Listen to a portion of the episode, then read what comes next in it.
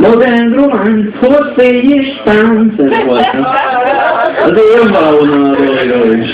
Biztos jó lennék a Robinak. Az élőhősöm mindenképpen a George Harrison ebben a zenekarban.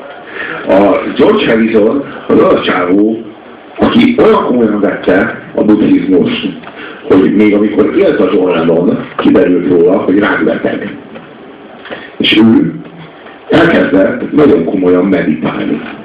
Már az is elég komolyan vette a buddhizmust, de akkor, attól csak még komolyabban vette a buddhizmust. És elkezdett így nagyon egy olyan regész számra terelte magát, ahol így úgy érezte, hogy, hogy nem, nem fog terjedni a rák, vagy nem fog belehalni. Hát így igazából már operálhatatlan volt, akkor, amikor kiderült. És 20, valami 20 vagy 25 éven keresztül élt a rákkal. És csinált albumokat, és zenélt, mintha rákbeteg volt. A rák végül megölte, de pusztán azzal, hogy meditált, és pusztán azzal, hogy gyakorolta a saját buddhizmusát, amit tanult, mondjuk annak az árán, hogy nem bánta a legkúrját a nőjét, mondjuk, hogy 20 éven keresztül, vagy valami 20 vagy 25 éven keresztül volt rákbeteg, és közben meghalt a John Lennon, és ő meg élet tovább is gyártotta a lemezeket rákosként, mert olyan mélyen így igazából egyiküket sem érintette meg az a, az a kellem, amelyikről mindannyian énekeltek, mint a George Harrison. Nem nehéz megfejteni egy-egy szám nyomán, hogy miről énekelnek, mert gyakorlatilag négy sort el tudnak húzni három és fél percre megfelelően elosztva. Ami hozzátesz ahhoz, hogy ez top zene és sikeres és slágeres nem kell uh, 17 strófát magadévá tenni ahhoz, hogy üvöltözzed velük. De ennél, hogy mondjam, ennél hippi szám nincsen szerintem, mint az a Here Comes the Sun.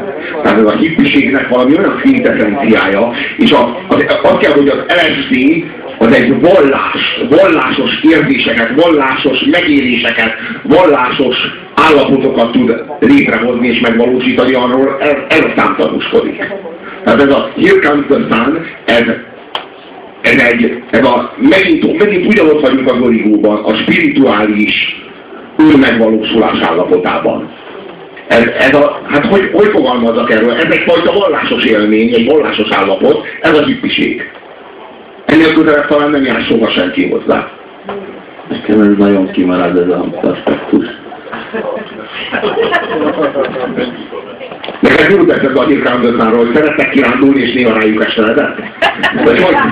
De, hogy gondolod el, hogy ilyen srácok így néha így igazából így, vagy így, így, így hirtelen éjszaka van jól megbasztuk, így nem tudom én a, a, a két rajongó picsát, meg a másik kettőt, akit hoztunk, azt a öreg japánt is megkúrtam.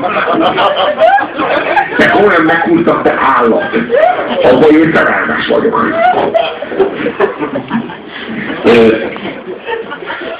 Nem tudom, én nem, tehát hogy így, én, én mögött az egész mögött látok egy spirituális ö, ö, állapotot, de hogy milyen kibaszott zseniális ez a zenekar, és hallgassátok meg ezt a következő számot, hogy kizárólag vonós kísérettel, csellóval, hegedűvel, ez valami, ez valami elementális, ez valami kibaszott zseniális. Pusztán, pusztán ezért is így azt lehet mondani, hogy így ez valami, valami a popzenén túlmutatóan kurva jó produkció ez.